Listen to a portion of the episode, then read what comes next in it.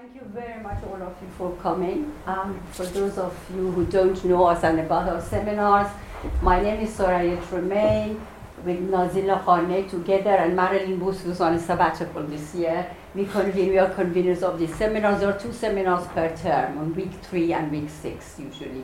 We hold the seminars on women's rights. I'm very pleased to introduce our speaker today, Dr. Nason Paravad, who is a visiting academic at the moment in Oxford, but she, he is based at Yale University, postdoctoral fellow at Yale University. And Nason did his, his PhD at Sussex University in Development Studies, and his PhD was in Afghanistan. And his main focus of interest is ethnicity and how development is leaving an impact on ethnicity, and he is working currently on the issues of ethnicity within its modern context and how the theories could be revised in the light of the globalization and all the other political and economic changes which are happening around the world. And he is, his book is in the pipeline to be published very soon. And we'll see. I I'm not going to go on because we have got Nason's full CV on the poster, and I, I will leave anything that I've left out for you to uh, elaborate on. And the title is Between Love and Lineage Elopement, Rights, and Violence in an Afghan Valley. So, Nason, over to you, please. Thank you very much. It's a real pleasure to be here and to be able to share my research with you. Essentially, what I'll be talking about today, the title kind of indicates, but this is kind of a, a, piece of my PhD research that I haven't really looked at very much. It, it comes peripherally to some of the issues about interethnic marriage that I looked at. And so it's really a chance when I got the invitation to come and share some data with you, a little bit of initial analysis, and to get some feedback and questions as kind of a first step in hopefully ultimately publishing this and, and theorizing it a little bit further. You'll probably see I haven't theorized very much when I'm talking about. There's some analysis about factors that have contributed to the, the case of elopement. So essentially, I'm, I'm keen for ideas, critiques, comments. I'm totally open. Just before we start, I'm just going to point out as well the photograph you see above me here is a photograph that's taken from the New York Times, a 2014 article looking at elopement in the case of Bamiyan. I'll say no more. I just wanted to add that so you know what you're looking at, and B, so you're understanding that I'm not basically ex- exposing the identities of the people that I've worked with, and you know, because obviously are dangerous implications. So, within this broader topic, I'm not going to give a summary to begin with because it kind of unfolds as we go through. But I've given here just a list of the kind of topics I'm going to touch on to expand the discussion. And the first part is what I'm doing now, giving an overview, but I'll also just give you a little outline of Bamiyan, the valley in question the, in the title, and give you a little introduction to the profile of some of the ethnic communities in Bamiyan that we'll be talking about. And this helps build for the analysis that comes a little bit later. I'm then going to give uh, a little bit of an overview of marriage in the Bamiyan case. I'm sure most of you will be familiar or you'll be able to kind of assume some of the things I'm going to tell you, but again, that's just to prepare for the following discussion. And then I'm going to give you a case study. I'm going to read a case study which is taken from my thesis as an introduction, which really sets the scene. And from that point, it's a discussion about some of the factors that have resulted in the case study itself, going through the role of the state, post 2001 state reconstruction in Afghanistan, talking about the contemporary situation between two of the ethnic communities that we'll be looking at in terms of elopement. And I'll talk a bit about the human rights framework, the agenda, the organizations that have worked there. And I'm going to talk a little bit finally about some of the kind of breakdown of intergenerational controls between parents and children that are contributing to the emergence of elopement before a few conclusions. You also have to excuse me, you can probably hear my voice is slightly hoarse. I, lo- I totally lost my voice on Monday, so I was panicking, but we're in a better situation now. But we are very glad you got it back. so um, what I've got a, above me is a picture of a map of Afghanistan, and you'll see the red star in the middle of that pink area. This is Bamiyan. Now, Bamiyan is uh, it's one of the provinces of Afghanistan. The red star itself is Bamiyan Center, which sits at the heart of the Bamiyan Valley. It's about 160, 70 miles northwest of Kabul, now currently inaccessible by road for well, definitely for any internationals, but for um, many members of the Hazara Shia minority that uh, reside in this area because you have to pass through a lot of Taliban held territories and areas. I mentioned there the Hazara ethnic category. I'll talk a little bit on the next slide about them, but essentially, this, the red area you see is the Hazarajat, which essentially is the traditional homeland of the Hazara people. And Bamiyan sits at the center of that area. So the Bamiyan Valley, it was selected not just because it's a remote mountain valley where you have these communities, but because it also represents a remote but political center for this community. And there's three dominant ethnic categories. I use the term categories rather than groups because obviously the definition associated with these groups is continuously shifting and being contested. The Hazaras, who are a minority in the rest of the country, stand as a majority in Bamiyan. And you'll see why this becomes very important as we, as we move forward. They are uh, commonly viewed as originating from the Hazarajat, as I explained. They speak Hazaragi, which is a dialect of Persian spoken in this area. They are a Shia uh, minority, uh, Jafari, and they have a Mongol phenotype. So, uh, what would be commonly associated with East Asians or those from the Mongol steppes. Uh, so, very physically, a very particular phenotype that stands out compared to other communities. Now, in relation to that, I'm going to skip to the, the Sayyid or Sadat community, because these are the two main ethnic categories I'll be talking about in terms of elopement and, and interethnic marriage as we move forward. In opposition to the Hazara community, the Sayyid community claim to originate from the Arabian Peninsula and to be direct descendants from the Prophet. Now, this is very important because this is one of the reasons that they maintain a particular social standing in the community. And the Hazara and Sadat communities, they live together in communities, very close set of relationships. And along with being descendants from the Prophet, they speak Dari, the predominant dialect of Persian in Afghanistan, and also Shia. Now, one thing I wanted to point out is that the Hazaras, given the way that the Afghan state was formed in the late 19th century, have always been associated with low status. The Bamiyan Valley and surrounding areas were pacified very aggressively by the expanding Pashtun state at the time. It was done with British money, it was done with British weapons, and essentially, once many Hazaras were killed, the elites were eliminated. This land was settled by a lot of the Tajik community who were given prime land in the valley itself. And the reason I mention this is it was on that basis a lot of Hazaras were taken into slavery, men and women, the late 19th century into Kabul. So they've always been seen as a very kind of bonded labour, low status uh, community in Afghanistan. At that time, when this area was pacified, the Hazara political class were eliminated, and the Sadat community, given their special status as descendants from the Prophet, kind of occupied this interlocutor role between the Hazara community and the new state. So they've always had this kind of political and religious leadership role in the community, which is changing. We'll get to in a moment. And the Tajik community, as I've mentioned there, I'm not going to go into great depth because they're not a focus of the talk, but they're a, a Dari speaking, non tribalized, essentially in opposition to Pashtuns that are organized tribally, and they're a Sunni community and a very small minority in the, in the province. And one last thing to explain, which is crucial to the argument that comes later, is the way that the Sadat community maintain their elite status over the Hazara community, and that's to do with marriage patterns and positive marriage rules.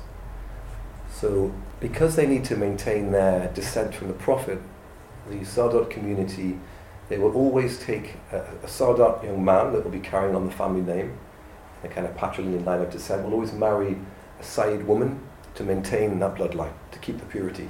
They often take Hazara women as a second wife, but they will never take Hazaras as the first wife. And vice versa, Hazaras will never receive a Sayyid daughter in terms of marriage. So it maintains that, it's a sign and maintains that kind of social standing, let's say, in the community.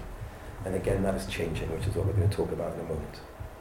This is a picture of Bamiyan Valley. You can see the contour lines of the valleys on both sides, and the pink area in the centre is kind of the verdant agricultural lands that were given primarily to the Tajik community when uh, the Bamiyan Valley was pacified the late 19th century. See the white dots, such as Sokul, Dawoodi, Zabaran, Petal Lahman across the top, they're all Tajik communities. And the rest of the, uh, Tolwara also, which is a very wealthy community given its position in the middle of that agricultural area. The others to the southern and central areas, Taibuti, Shintepa, Tajik, all the name would suggest otherwise. These are all Hazara stroke Sadat communities. So the centre, it's really kind of a rural area mixed between lots of villages that make up the provincial centre. This is a photograph from the Buddha niches, which if you see that the two marks on the top left there, the Buddha niches, which were famously destroyed by the Taliban in March 2001. This is a photograph taken from the top overlooking the valley, and I thought it's just nice to give you an idea of exactly what we're, we're talking about. And you can see centre left of the photograph, the Bamiyan Bazaar there, the long road with the buildings. To the right is Tolwara, some of the villages in the foreground. And in the distance, on the slight plateau before the foothills, is the kind of administrative centre, the airstrip, and that's where the New Zealand military base was up until 2012, when a lot of the international forces left Afghanistan. And a final picture, so we're all in the, in the mood, is uh, photographs taken here with some of my uh, research participants in one of the kind of community areas in the, in the bottom right photograph. Obviously taken in the winter because it's snowing and freezing. Okay, so kind of a very quick overview and introduction just to help to contextualize patterns of marriage in Bamiyan. Marriage is typically a very strategic affair in Bamiyan as in many other parts of the Middle East and South Asia, which is normally organized to forge alliances and for financial gain. So typically you would have a cross-cousin marriage in which branches of immediate family would be cementing relationships where they go outside of that kind of classic configuration. Often, a lot of the people I spoke to, would, you might have a Bamiani father who will have his son or daughter married to maybe a friend from the member of the mosque, or perhaps it's a work colleague or somebody intends to have a work uh, collaboration with kind of forge relationships. Economic gains in terms of bride price, again, I'm sure many of you are familiar with the concept, but the idea of the groom's family paying a lump sum to the parents of the brides in exchange essentially for their daughter as part of the marriage. And this ranges from one to ten thousand dollars in the case of Afghanistan or the case of Bamiyan, which is an exorbitant price compared to the incomes of many of the, the local families. But more importantly, marriage also regulates sexual activity, biological and social reproduction. In that all Afghans or all Bamiyanis are expected to marry. Sex outside of marriage is unacceptable, sometimes at the penalty of death, but definitely kind of social social stigma. And having children out of wedlock is also unacceptable. But in terms of reproducing kind of social forms, you see that marriage normally takes place within the family, as I said before, and often does not happen across interethnic or intersectarian lines. So here I'm talking primarily you will never have a Hazara Tajik marriage, won't take place, seen as a very bad thing, and that's largely a product of conflict, but also for other reasons, I'll mention that in a moment. The exception to this inter-ethnic marriage is the Hazara Sadat dynamic we're talking about. But as I explained earlier, actually in the scholarly literature, they're almost seen as the same ethnic community, or have been up until quite recently with the Sadat having a kind of a special social class almost. And on the intersectarian marriage, the Tajik Hazara, the Shia Sunni dynamic of marriage is very uncommon, except in one case, between two of the communities, and they were the kind of richest communities, Tolwara and uh, Saidabad, in uh, the Bamiyan Valley, where the elites in both communities were making cross ethnic marriages, mostly for partnerships where they were trading with one another, for example. That stopped in 1979 with the Soviet invasion and has again started on a very small scale afterwards, which is a very unique pattern of marriage in Bamiyan and elsewhere. I wanted to just let you know that there are cases where it's happening. And the last little spot of uh, information is the types of marriage, and this is where we kind of move towards a discussion of elopement. There's four main, let's say, processes or pathways that lead to marriage in the Bamiyan case. The first is uh, Esdiwaj which is roughly translated as proposal marriage. This is a very classic, idealized route to marriage one family approaching another, making a proposal or suggesting a proposal, a long drawn out negotiation between families, particularly the women sizing up the other families, is it appropriate, is it not? You'll then go to a official engagement ceremony, and you go through a number of kind of ritualized practices right down to the marriage itself. You have Alish, which is exchange marriage, which is essentially where a father will swap a daughter for a bride from another family. Now that may be a straight swap in which his son will marry someone coming in from a different family versus his daughter marrying a son on the other side, but it could also be for himself as a second bride, depending on the circumstances. And this is generally done to minimize the costs because there's no bride price because it's a straight exchange and to strengthen relationships between already existing kind of uh, groups of people. Dokhtarabad, feud bride it translates to, which is essentially compensation marriage where a daughter is given to compensate for a serious crime that was committed. So, for example, if I was to kill your son I have no intention of doing that, but if I was to kill your son, you know, there'd be some sort of meeting of, let's say, political and religious leaders, and I would then give you a daughter to compensate for that loss of your family. Obviously, that's very problematic for the daughter that joins the family because a lot of retribution and negativity is directed towards her. And the last type, which we're going to talk about here further, is Estewaj Fahrari, which is escape marriage, the direct translation, or elopement. And I'm not going to get into that too much because I'm, I'm, about to give you a, a, case study which kind of outlines the, the one particular case. And I just wanted to very briefly touch on a few of the impacts of conflict. So Bamyan from 1979 with the Soviet invasion up essentially till 2001, if not continuing today, is still suffering from a lot of, I wouldn't say conflict in the moment, but violence. Uh, definitely is um, continuing and, and unfolding in, in the valley. As I said earlier, this obviously stopped any tendency for interethnic or intersectarian marriage because the battle lines physically were drawn across the Bamyan Valley, but also the way that a lot of the conflict was rationalized at the time and afterwards were along ethnic or sectarian lines. So you had a physical and kind of social divide between these communities. And then very quickly, just to touch on two other areas, is due to kind of insecurity and an increased sense of vulnerability for women in the eyes of their parents during these periods of conflict, you saw uh, girls getting married younger and the barriers to marriage being removed. The idea being the quicker you marry your daughter, the safer she is from predatory males, from militias, from armed commanders, etc.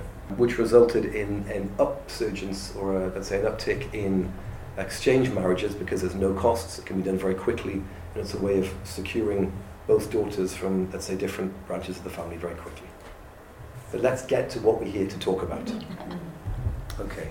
So when I first arrived in Bamyan, I was very immediately presented with some very high profile cases about Hazara Sadat elopement. And this is the case where a young Hazara man will elope with a young Said woman, which, as I mentioned earlier, is totally unacceptable because Said women are expected to marry other Said men to maintain the purity of the bloodline. So I very quickly you know, checked my, my literature, tried to understand what was going on, and there's nothing written about, I mean, very little written about elopement full stop in Afghanistan in uh, academic literature, which is surprising, perhaps not nothing written about the kind of growing schism between the Hazara and Said communities. So immediately I said, okay, I have to, I have to look at this, I have to see kind of what's going on. So I set about trying to find some research participants to talk to to get a grasp of this issue.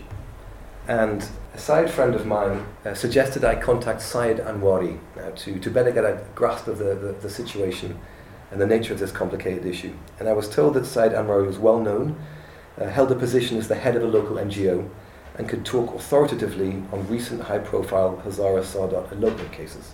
This is a section from my thesis. I met him on two occasions and we talked at length about the variety of Hazara and Sadat perspectives on this issue of elopement. And Said Anwari struck me as an intelligent man and a fair man, and he explained in a balanced manner the logic behind elopement and the retaliatory actions of the Sadat community against these men and women that were perpetrating these social crimes. And during one of our uh, discussions, he said this. Religiously, there is no problem. Hazaras, mainly those who are educated and have studied religion, are trying to put pressure on the Sadat to make them understand that there's no religious reason for not marrying one's daughter to a Hazara. But this is a very sensitive issue for the Sadat community. They don't want to hear about this issue, but from my point of view, there's no religious reason not to marry Hazaras. And I responded, So why is it such a sensitive issue? And he said, The Sadat, and I think this is a really key kind of um, set of statements, the Sadat have been leading the Hazara community for many centuries. They are proud of being Muhammad's bloodline, peace be upon him. They are trying to maintain their leadership of the Hazara. And on the other hand, the Sadat, and he pauses for a moment, believe they should be respected. They want to pr- preserve that respect, even, and again he kind of pauses for thought, even though religiously there's no problem, there is urf or customs that must be adhered to. If you look at the customs we have in Afghanistan and in Bamyan and mostly in remote areas, families are not giving their daughters to other families. They feel ashamed. And then he kind of pauses and looks quite uncomfortable. If I ask my uncle about these issues, he will not reply. He'll just say, Leave it, don't talk to me about this. It's not to be broached. Again, I responded, So it's very sensitive. It's so sensitive that they never talk about it, he says. They don't have a clear answer, it's just customary. Religiously, there's no reason. So I say to him, So you're saying there are two causes. First, people are ashamed to give their daughters away, And secondly, it's a custom linked to the leadership of the Hazaras by the Sadat. Yes, yes, he says, let me be very clear. Now the Hazara are trying to make the Sadat understand that this is not a problem, but the Sadat are very sensitive about the issue, and a gap is emerging between these two groups as a result. Hazaras say the Sadat can easily marry, marry our daughters. We, we are not able to marry their daughters, and at this time this is a very big problem, but not religiously. They're right as well, but it's really a sensitive issue. And he begins to laugh, saying, which no Sadat would accept. They are happy to kill their own daughters if they try to marry a Hazara. And he continues laughing. It was a few days after our second meeting, which where this extract is taken from, when one of my Said research assistants told me that Said Anwari was at the centre of one of the highest profile cases of elopement in the Bamyan Valley. And I went about understanding the nature of that case and his role in it from a series of interviews with uh, different Hazara and Said research participants. And this is the case. Humaira, Said Anwari's sister, had met Jalil, a young Hazara at the University of Bamyan. They'd studied in the same class, and while keeping in touch secretly by mobile phone, their relationship had slowly blossomed. Humaira's sister occasionally ran as a go between, exchanging gifts between the couple. Almost 18 months later, after Jalil's father refused to approach Humaira's father to arrest an engagement, they eloped to Kabul. Immediately upon discovering the elopement of his daughter, Humaira's father rallied other Sadat elders, citing the elopement as an affront to the Sadat community. Following allegations that Humaira had been kidnapped by Jalil's family, and in response to pressure exerted by a number of influential Sadat elders, Jalil's father spent a short period of time in, in prison. Furthermore, after tracking his daughter to Kabul, Humaira's father had her forcibly returned to Bamyan. Jalil, fearing for her life, contacted the Hazara dominated Afghan Independent Human Rights Commission. With the support of the UN mission, political mission to Afghanistan, they intervened. Acting to preserve Humaira's right to choose her partner, the Human Rights Commission placed her in a government supported safe house for women in Bamyan town. Shortly afterwards, she was relocated with Jalil to Herat, where a mullah provided by the state married them. Again, mobilizing Sadat elders, allegations were made by Humaira's father that she had been taken against her will, kidnapped, as it were. After some months of concerted pressure and in a bid to refute the allegation that Humaira had been kidnapped, the Human Rights Commission escorted both Humaira and Jalil back to Bamyan town. In a supervised exchange with her father and brother, Said Anwari, Humaira told them that she had left voluntarily with Jalil. She explained that she was now married and expecting his child. After a very tense exchange with Humaira's family, they all left, and she was then escorted with Jalil back to the safe house in Bamyan town. But they made it as far as the front gate of the Human Rights Commission. Here, they were attacked Jalil managed to defend himself, but Humaira was stabbed three times in the stomach by her brother, Said Anwari. He was detained and she was rushed to hospital alive but with potentially fatal wounds. An hour later, while in intensive care in the Bamyan hospital, a second brother climbed through a window and attacked her again in the hospital. Police posted at the hospital quickly restrained him, and thankfully both her and her baby and Jalil are all safe and have been relocated to an unknown location by the UN in Afghanistan. You, you used to speak the same language or you spoke English with him? What, what language did you I, speak? I don't speak, good question. I don't speak directly fluently. My father's Iranian, but uh, I didn't grow up speaking Farsi. Okay. But a lot of the interviews were done either myself in Dari or with translation. Okay. So just, I just use that case study as a way to point out the severity of the issue and some of the violent retribution that comes back from the Said community on the couples themselves that have eloped. And it's probably just worth, before I move on, to say that you know elopement is still only counts for a very small number of marriages in the Bamyan Valley, but it's one that is increasing because of the circumstances I'm about to outline, and one that obviously is reaching a lot of, well, because of social media, the news, and kind of increased connectivity, is becoming increasingly utilized in political debates and for various kind of deepening social tensions in, in the, the respective communities. So what, what's going on? Why is this changing? Why might it be an issue? And these are just kind of preliminary thoughts. So I would like, you know, I'm quite keen to get your feedback at the end. And I apologize for the heavy amount of text on the next three slides. But what, what I'm arguing in my thesis generally, but also I think is very relevant here, is the role of the state post 2001 in Afghanistan and the way that is changing relationships between different ethnic communities in Afghanistan and obviously in Bamyan as well. So to give you a little bit of an overview, in 2001, following the US-led intervention in the country, there was a very series of processes, starting with the Bonn Agreement and various transitional authorities that were undertaken as a means to get to the ratification of the Afghan constitution in 2004. The constitution itself is based on a lot of human and minority rights within an Islamic framework, and they're quite central to the way the constitution has been laid out. And also, crucially, the constitution recognizes different ethnic and religious communities in the country. And what that's done is essentially set up a, has, defined the way that the government operates, the way that claims are made against the government, and the way that the government makes uh, allocates resources in response. You also see, we were discussing this over lunch, but essentially the way that the political parties were banned in, in Afghanistan because they feared that ethnicity would be used as a mobilizing factor in political parties. You might think that was sensible logic, but what actually happened is it allowed Karzai to set up very detailed patronage networks through the government, and that was done along ethnic lines. Vice presidents allocated from each ethnic community, the allocation of ministries to those different ethnic communities, and allocation of resources down through those ministries to local levels. In a lot of cases, these vice presidents were crucial in mobilizing these ethnic communities in exchange for votes to guarantee votes. So a lot of uh, concessions were made to the Hazara community, for example, by Karzai in exchange for the at least the commitment to support him in future elections. And what happened at local levels in Bamiyan is really crucial to this discussion uh, about uh, elopement. For the first time, Bamiyan actually had a Hazara governor appointed in 2003 with the support of the vice president. Given that this is a Hazara homeland, it was seen as being appropriate. And this was the first of a number of political appointments given to Hazaras, where under the Taliban regime it would have been Tajik uh, appointees, and prior to that it was largely the Said community in leadership roles. So we had a shift in who was uh, in kind of leadership positions in the government. These political gains translated into economic gains. A lot of the lands, the housing and agricultural lands that were confiscated in the late 19th century and again by the Taliban and given to Tajik communities were forcibly or through questionable legitimate processes taken back into the hands of the Hazara community.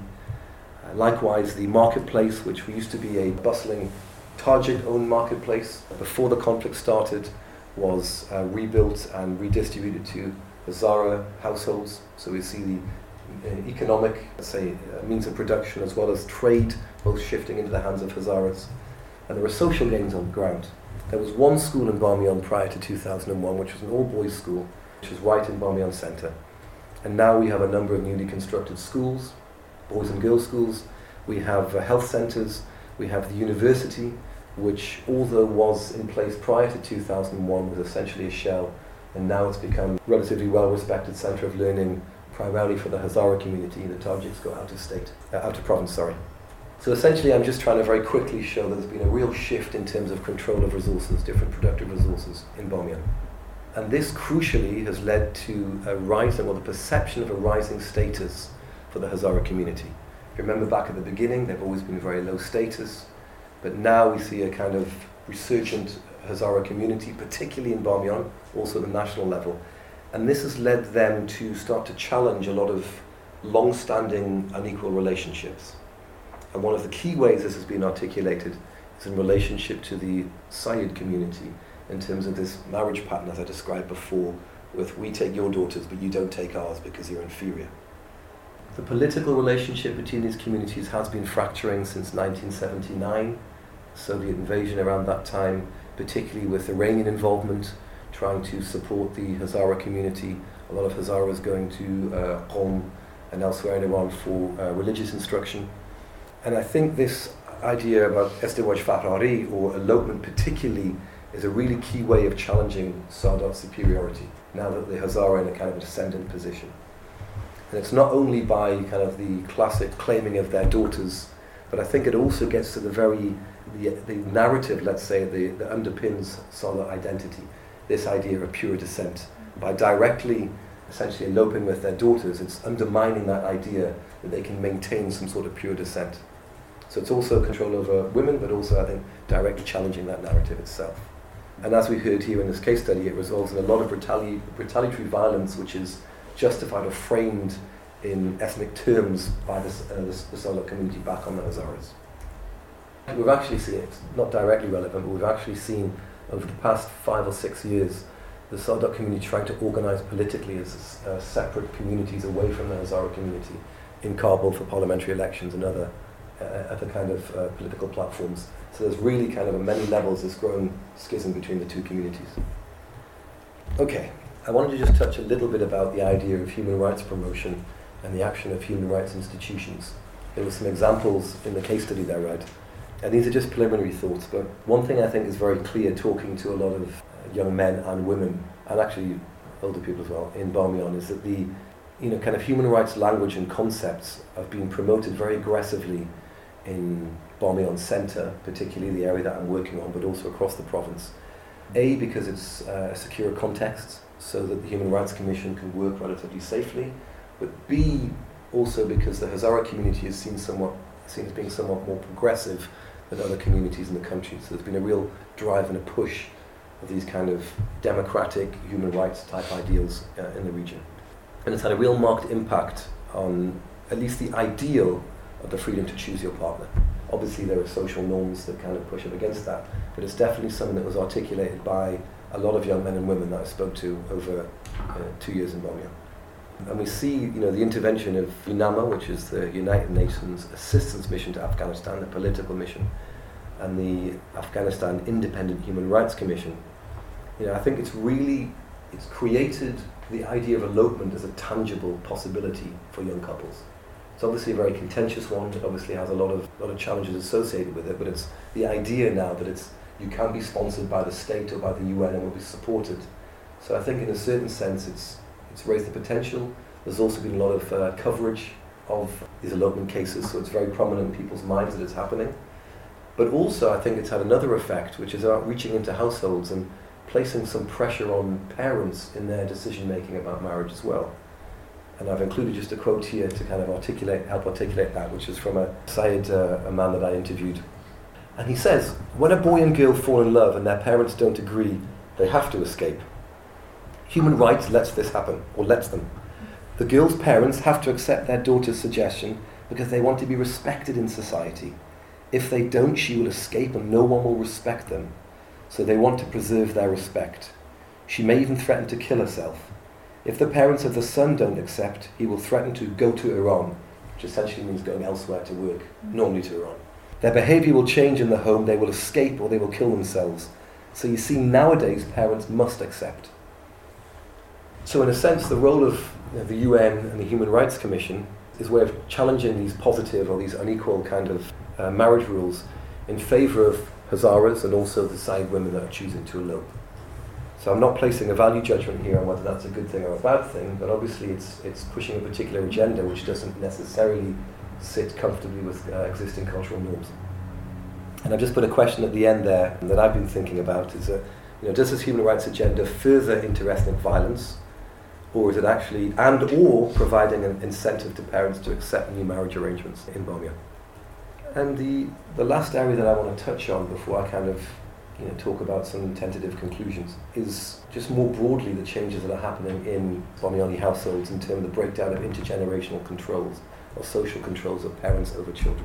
I, I put a note here that elopement is not only occurring between Hazara and Sadat, as in the elopement cases we talked about, but they were also happening between Hazaras and Tajiks as well, so across other, let's say, unacceptable divisions. And actually, the, the, photograph in the background, the one I first told you about, is actually between a Hazara man and a Tajik, a Tajik girl. Again, I think it talks to the same kind of ascendant standpoint of the Hazara community, but I think the you know the, the kind of motive I was talking about before in terms of undermining the, the ethnic narrative isn't the case here. But I think there's a number of factors that are kind of playing into what's taking place generally in terms of the breakdown of social controls in Bamiyan. Uh, and just before I go into them, I'm just going to raise this one quote that I heard over and over again from people when I was talking to them.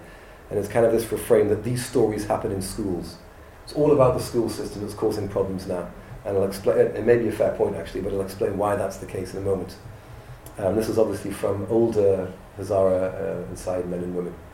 In, fact, actually, the university is known as the, the, the house of love or the house of marriage, depending who you speak to. So there's three or four main things, I think, factors that are kind of leading to this kind of changing relationship between parents and, and children. First is obviously the increased levels of education and awareness. Now, as, as I alluded to before, there was one school previously that girls would not go to.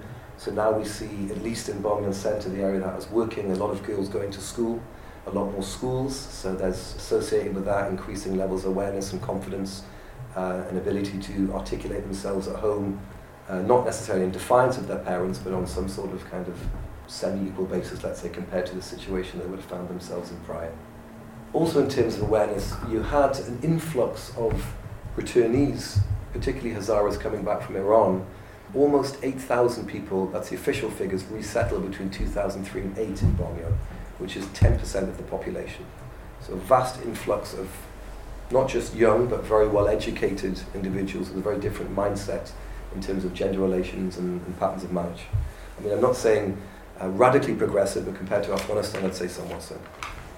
You also have the emergence of coeducational spaces, primarily at the university, but also, although shifts in some of the schools will be male and female shifts, there's often overlaps of young men and women or boys and girls meeting one another increasingly.